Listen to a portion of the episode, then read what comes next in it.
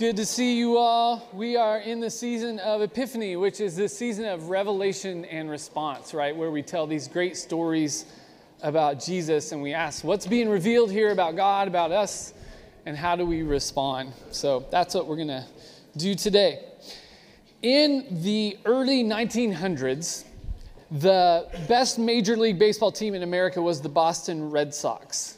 They won five out of the first 15 World Series, including three of four from 1915 to 1918, largely on um, the performance of their ace left handed pitcher and emerging slugger named Babe Ruth. We also, we just lost the lights in here. Could somebody um, figure out how to turn those back on so I can see, see people's faces? That would be great. So um, the Sox beat the Cubs in the eight um, 1918 World Series, and then inexplicably, their owner, a guy named Harry Frazee, sold Babe Ruth to their arch rival, the New York Yankees, to finance a Broadway musical called No No Nanette. yeah, which I, I, I was actually in No No Nanette when I was in high school. It's my big claim of fame. Um, I mean, this is this an odd move. They gave away one of the greatest players of all time to finance a musical. Like this did not sit well with sports fans. It was so bad that people thought it kind of cursed the Red Sox. Right? They called it the curse of the Bambino. And Boston then went without a World Series victory for the next 86 years until 2003 when the Red Sox made a personnel move that many think was as revolutionary as trading away Babe Ruth. They signed to a one year contract a lumbering 53 year old right hander from Lawrence, Kansas, six feet four inches tall, well over 200 pounds, pounds, a guy by the name of Bill James. Bill James grew up in Holton, Kansas, moved to Lawrence, Kansas to go to KU. Um, wasn't very athletic, but he was smart and studied English and economics getting a degree in both. Then he, then he, did a stint in the Army. He was actually the last person um, from Kansas to be sent to Vietnam. And afterwards, he came back home to KU, got a third degree in education, and thought he might make a living as a teacher. But what he really wanted to do was to write about baseball. That's what he wanted. And so he took this job keeping an eye on the furnaces at the Stokely Van Camp pork and beans plant in, in Lawrence, Kansas. And the job paid well, and he worked nights, which allowed him free, uninterrupted time to write and to think mostly about baseball. And Bill James became a self described baseball agnostic, which means that he questioned all the settled beliefs about baseball. Things like that MLB players peak in their early 30s. That was what everybody thought. Or that starting pitchers drive attendance at games, or that stealing bases produced more runs and was really about speed. Baseball's conventional wisdom was it was intense and it was kind of reinforced by this long tradition and by an army of scouts and coaches and GMs and radio and television commentators. But Bill James didn't buy any of it. He wanted objective proof. And as an economist, he knew how to compile and analyze data to try and predict outcomes. And so he, he put his training to work and cataloged every conceivable MLB stat, creating these new statistical formulas to analyze the data and pioneering brand new ways to think about baseball. And this is like mid 70s, so there's no computers or internet. All stats were done by hand. And so every night he would lug his homemade baseball encyclopedia and a stack of box scores um, to his boiler room post where he compiled um, evidence and ran calculations and started proving things like players actually peak in their late 20s, or starting pitchers have zero effect on attendance or stealing bases is largely about pitchers and catchers. He, compiled all these stats for an entire season, and then he, he would put them together in a report. And in 1977, James placed a one inch ad in the back of the sporting news. Remember the sporting news? I remember getting this as a kid. And it, it, advertised his baseball abstract featuring 18 statistical categories you can't find anywhere else. That's what it said. It was 68 pages long mimeographed. Remember mimeograph things that were like purple, purple like letters? he sold 75 copies in his first year, although instantly, um, interestingly, um, the playwright Norman Mailer and the um, screenwriter William Goldman both got copies. But 75 copies is like, can't make a living on that. And so he kept at it, producing a new volume every year, and they got bigger and bigger. And he ended up naming his approach sabermetrics. Have you guys heard of sabermetrics? Yeah, like it's really popular now. It stands for the Society for American Baseball Research. And in his guide, he, would, he created these new stats that nobody had ever thought to calculate before. Things like runs created, which is a player's um, percent contribution to each run scored. Or range factor was a way to measure defense, or win shares, a player's contribution, percent contribution to a win, or major league equivalency, which is a way to take minor league stats and kind of show what they would be in, in the majors. He was trying to gain an audience, and so he would, he would write up these stats, but then he would like say these kind of outrageous or, or kind of artistic things. Like he said that the, the Houston Astros are to baseball what jazz is to music. Like, I have no idea what that means, but that's what he said. Or he said this that, that the way managers have tested the limits of starting pitchers is a bit like the way they used to test people for witches by dunking them in ponds, basically. That's what he said they did. He's very critical of managers, very critical of legendary players like Pete Rose, Art Howe, Catfish Hunter, and especially of all the old scouts and GMs. He called them an assortment of half-wits, nincompoops, and Neanderthals. yeah, so he was popular with those guys. And he made all these claims that directly confronted settled baseball wisdoms. Like he said, batting average was kind of a nonsense statistic by itself. His new on base percentage was a much better stat. He said that bunting and stealing bases was kind of an unnecessary risk. It didn't help that much. And that his new stat that he created called OPS, that's on base percentage plus slugging percentage, was a true indicator of offensive performance at the plate. He said teams and managers overvalued things like bunting and stealing bases and undervalued things like drawing a walk. He said it was stupid to save a closer to, till the ninth inning if the game hinged on a bases loaded situation in the seventh inning. And he's from Lawrence, right? So he's a, he's a Royals fan, which meant he was aware that small market teams had a huge disadvantage.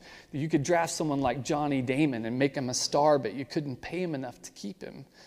And so James developed this theory that it was possible to sort of recreate a Johnny Damon only in the aggregate. You could reproduce his stats by grouping the right two or three players together and sort of create a superstar using undervalued players. So he's promoting this. He puts out his abstract every every year for like 25 years.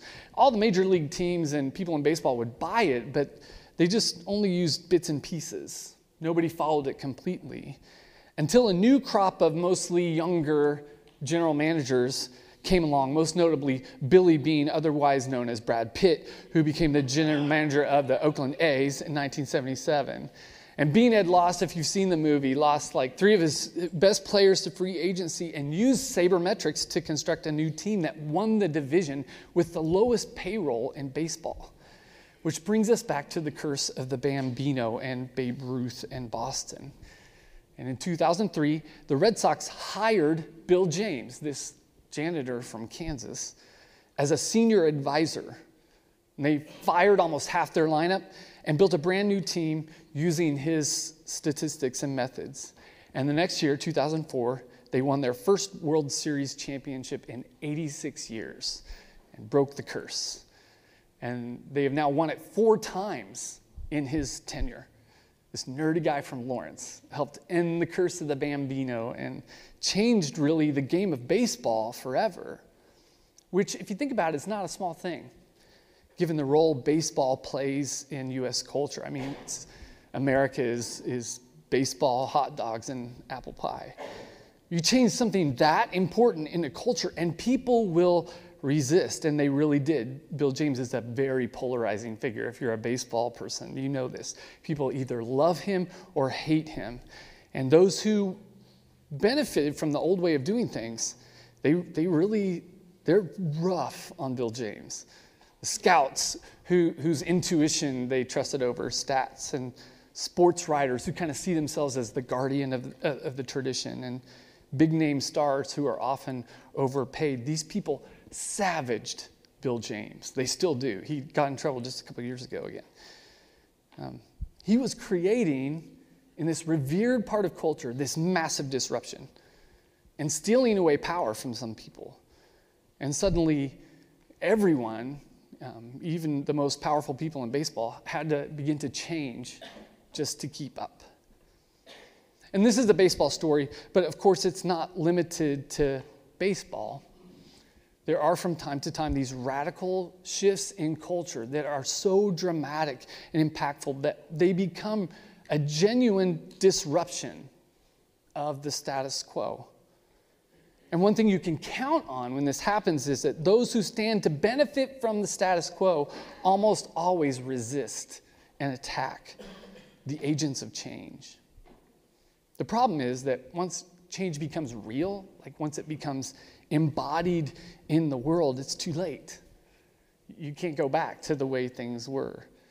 And so the rest of the world has to change and adapt to the new situation. And if they don't, it becomes harder and harder to continue to flourish. And it's tough because change is always a disruption and it's, it's contagious. So when, when we meet change at a point in which we have some power or influence, we will typically try to leverage it to limit the amount of change we have to endure. It's just what we do. But strangely, Christianity and, and the Christian tradition tries to teach us how to do the opposite of this.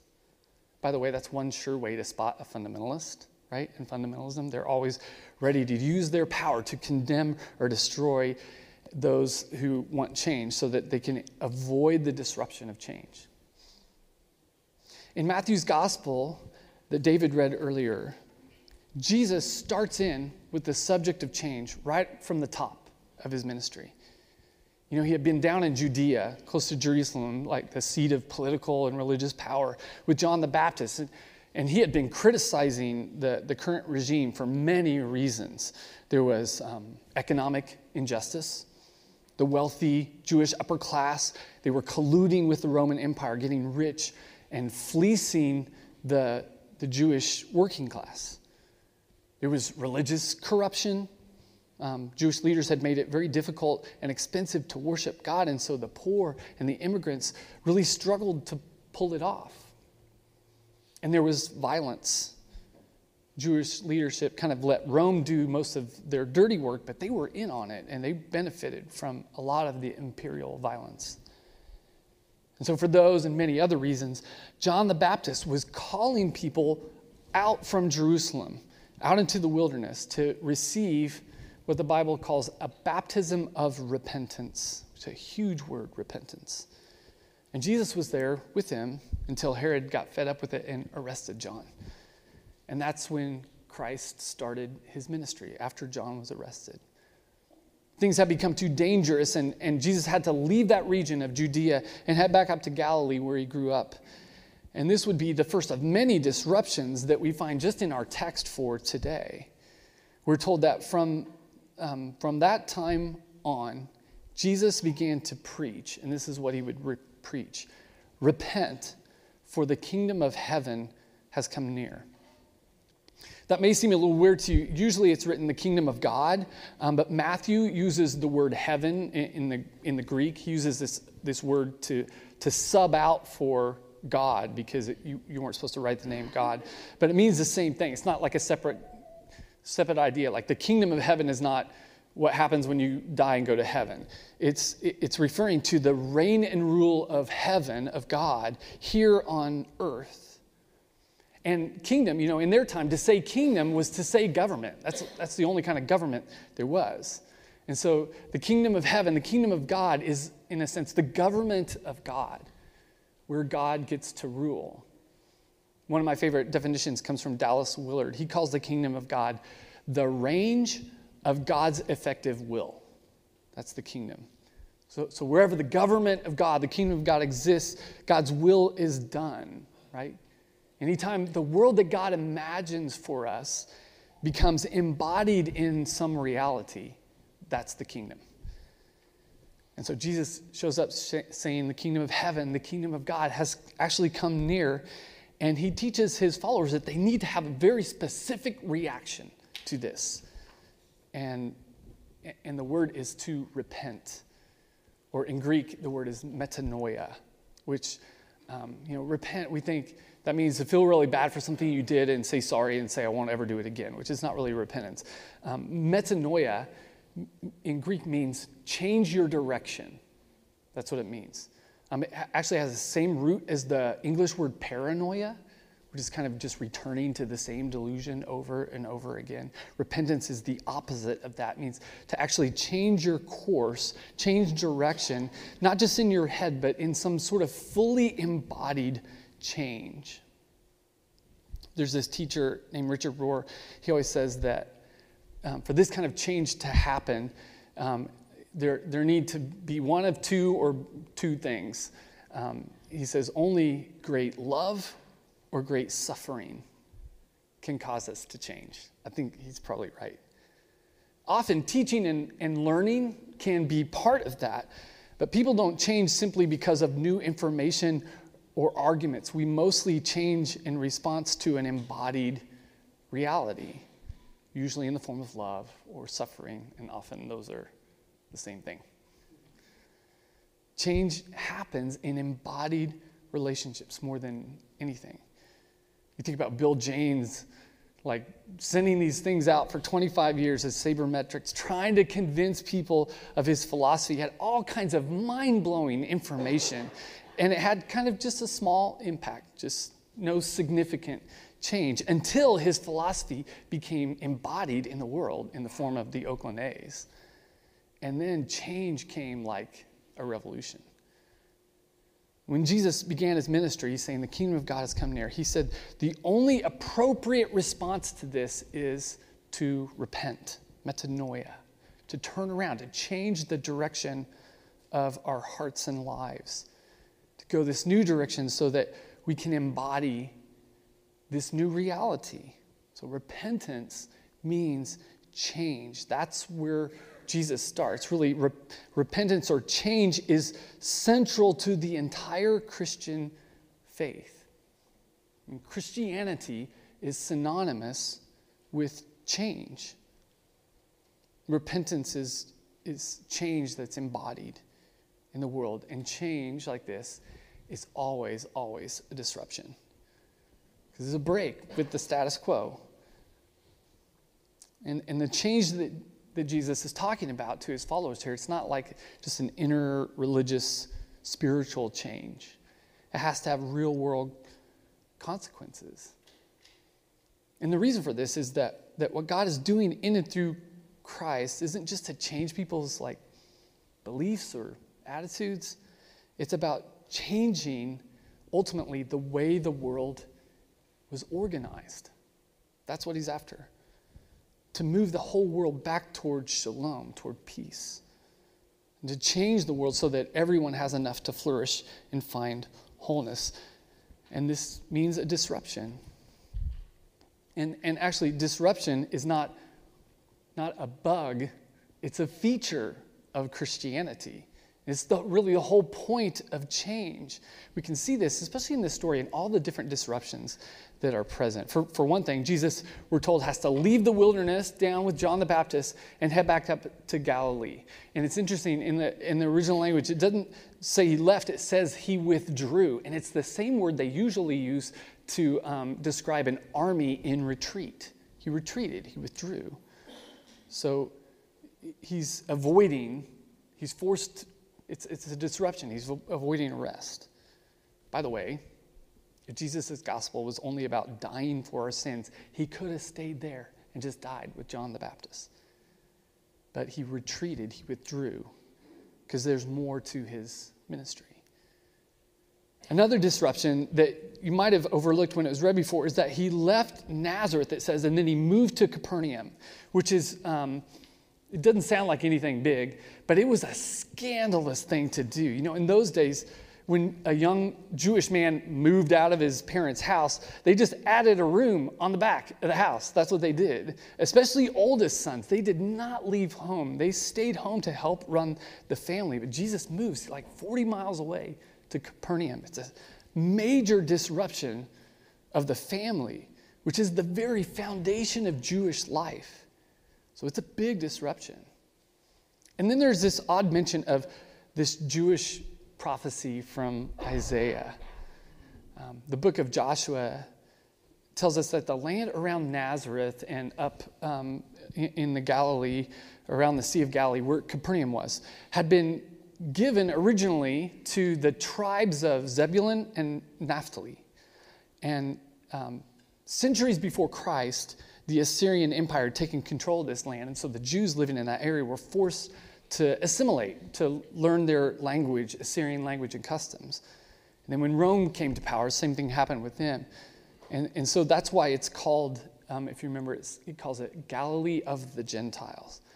Because there are all these Jewish people in these little towns scattered all over Galilee who felt, felt a ton of Assyrian and Roman cultural influence on their lives. And this was seen as a problem.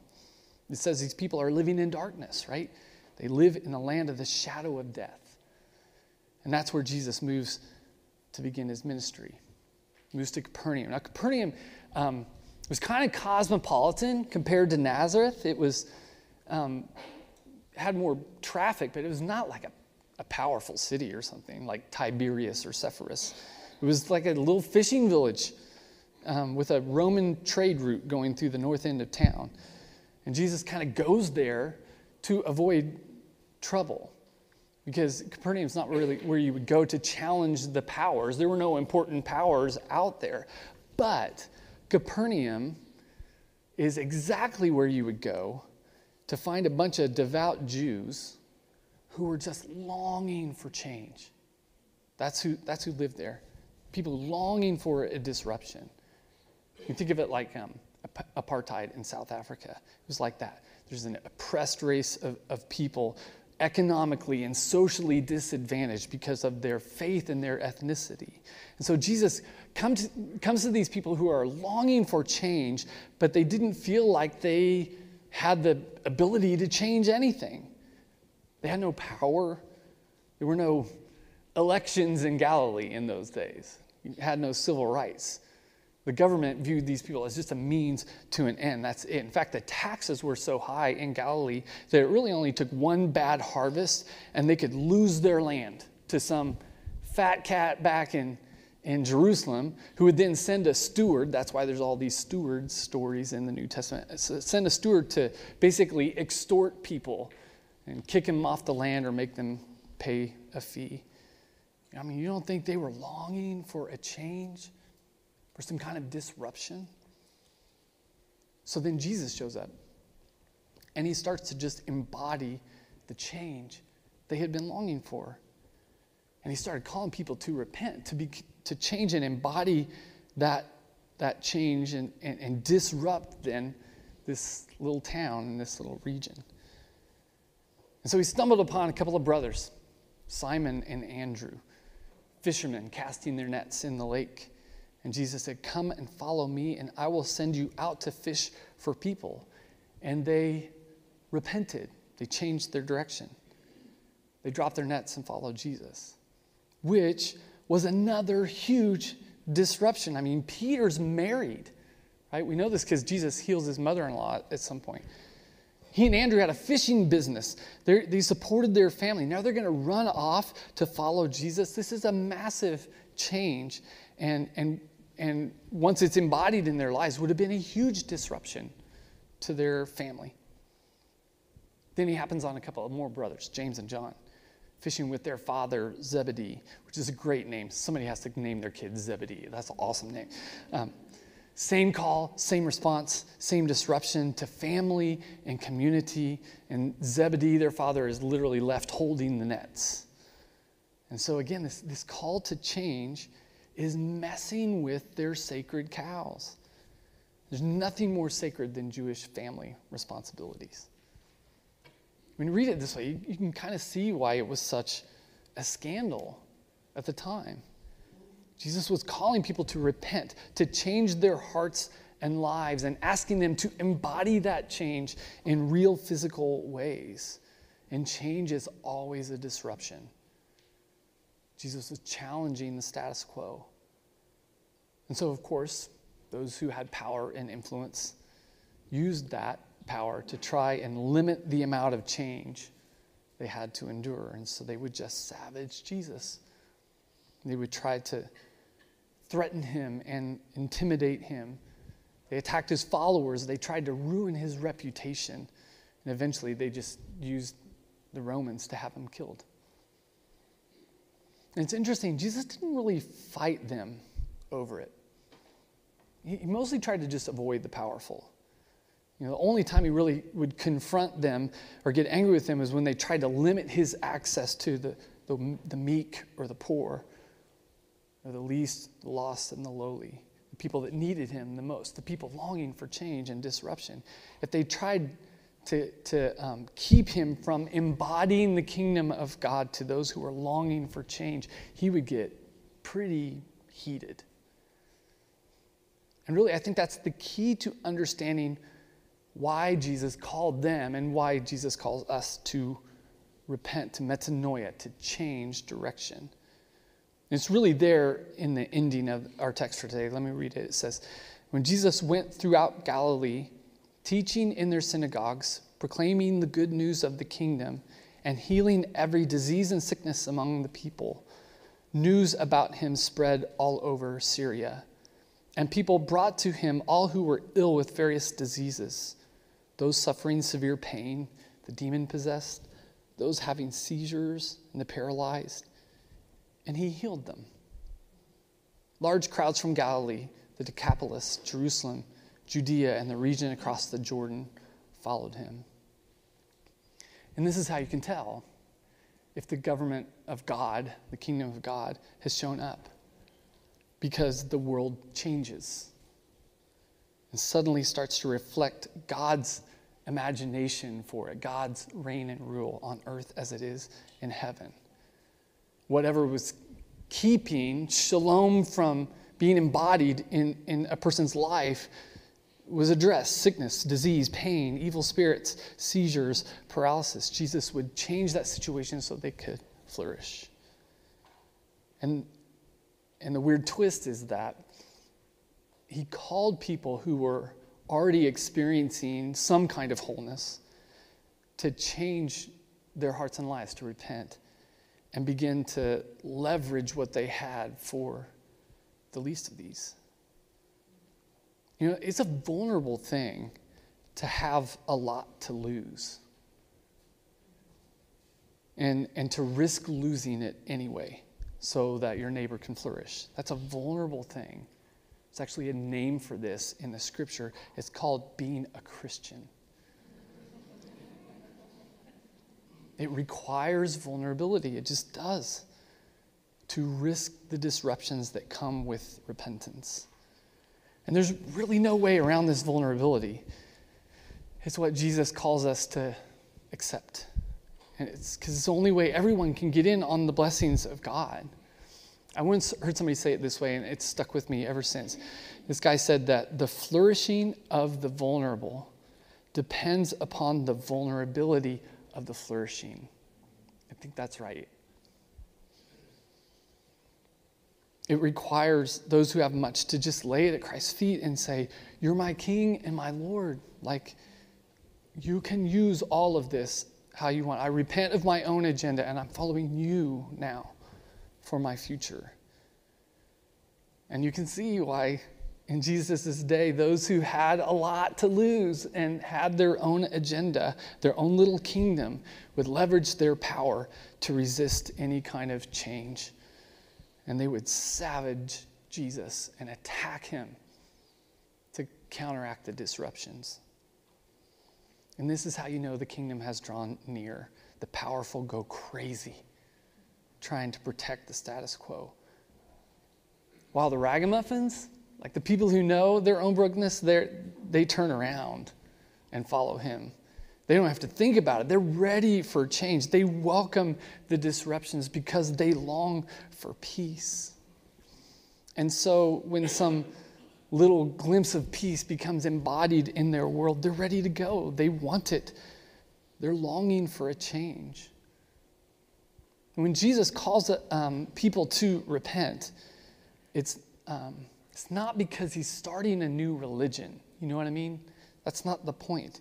He's trying to teach them what it means to be human. And and saying implicitly, you know, you're going the wrong direction. This isn't the way. Turn around, go this way, and you'll learn what it means to be human.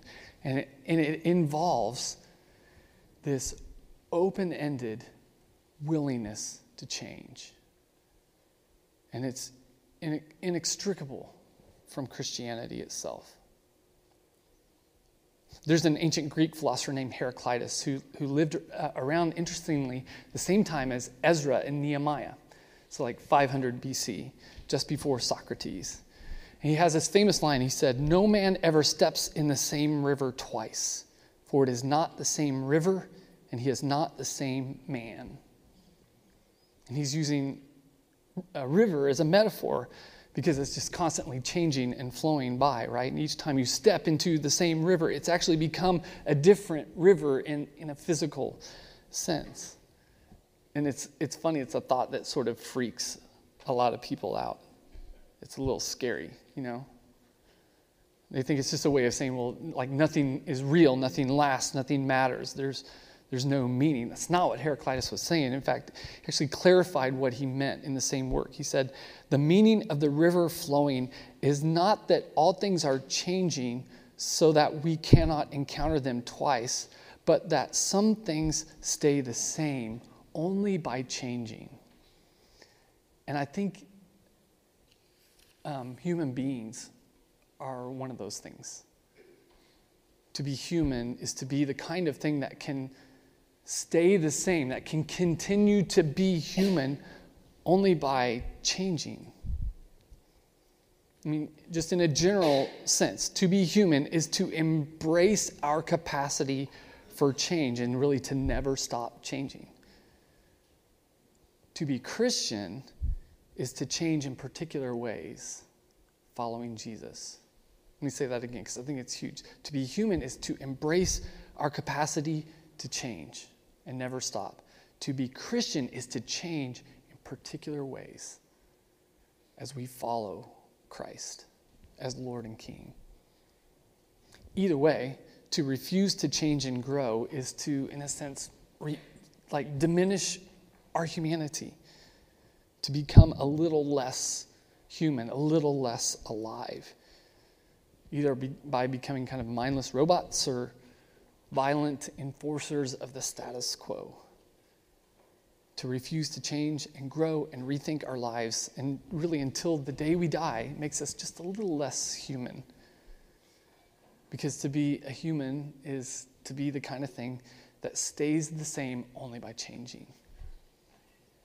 And if Jesus really is the world's true Lord, and if we live in a world where Christ is King, then everything, like quite literally everything and everyone, has to be reimagined and reoriented constantly to a way of life that's rooted in this obedience to Christ, a life that's patterned on the life that He lives and that's sensitized to the will of God for us in any moment, any situation. And this requires, Jesus says right from the outside, outset, above all else, it requires this willingness to repent, to change, and to accept the disruptions that come from following Jesus. This is what it means to be a disciple. It's, it's being a disciple, this passage teaches, is simply to follow Jesus, and it begins with metanoia, change not like for the sheer novelty of change, you know, and not as like a strategy to somehow have the ultimate life, but we change in order to continually strive to embody the kingdom of God, the world that God imagines. Ultimately, so that everybody can flourish. And so, for those of us who have some power, have some influence, who have um, a lot to lose. This call to metanoia, to repent. It's not, um, it's not a call to find some inner religious peace.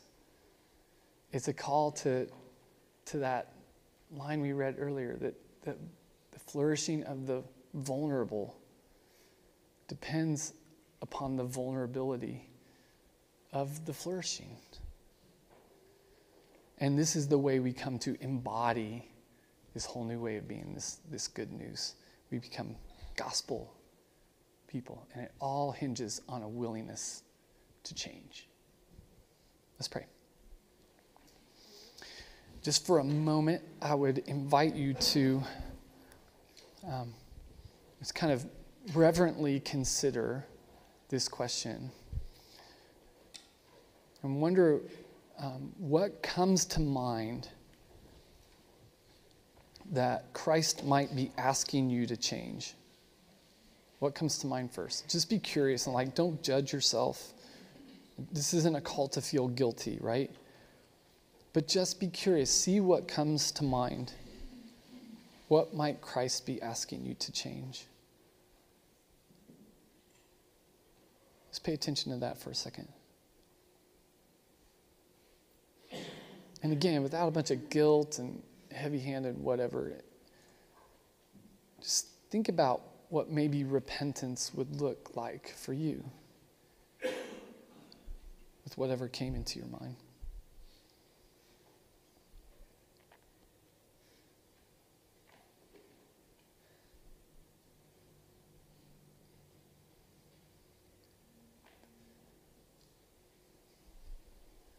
Oh God, we thank you for this story and for Jesus' um, brave call and his courage. Walking around telling everybody, wake up, turn around, go the other way, let go of your agenda, trust me for mine. And we want so much to live this way, but we need your help.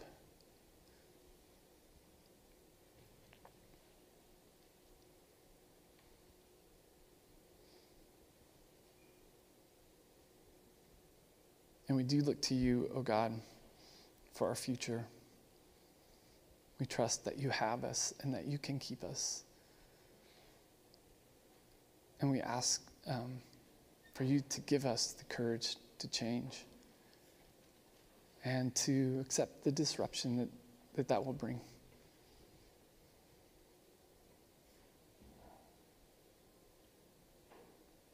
Amen. If you would stand, please, and we're going to receive communion now. The way that we do at Redemption is we just um, are released row by row, and you'll be offered a, a plate of bread and a cup. And you take a little piece of bread and dip it in the cup and receive it. As you do this, they'll say, Remember the body and blood of Christ, and you can respond, I will remember, or however you're comfortable. The reason that we do this is that on the night when Jesus was betrayed, before he was arrested, he was gathered with all his, his guys, and he took a, loaf of bread and a cup and he made them all share in this meal. And he said that this, um, this bread is my body, this cup is my blood, my life. And he said, they're being laid down for you, poured out for you, so that you can have this new covenant, this new deal between humanity and God. And, and the way to, to this, that way to have access to this, he said, is every time you gather, do this. Eat this bread, drink the cup, take my life into your life. Be made out of the stuff I'm made of. And then you'll embody me to the world. And then you can go out and be salt and light. And so this is why we receive communion every week. And it's also why we just place no limits. Anybody who calls on the name of Christ can come to the table. So if you would pray with me and let's bless it. Oh God, we do ask your blessing upon this bread and this cup. May it be to us a means of your grace, a spiritual food and drink. And as we receive it into our bodies, may we receive you once again. Come and live inside us, make us new from the inside out, and then send us out into the world to be salt and light, and let the world feast on us and taste and see your goodness. All to the glory of Jesus Christ, our risen Savior, who lives and reigns with you and the Holy Spirit, one God, now and forevermore. Oh, amen. Will you come?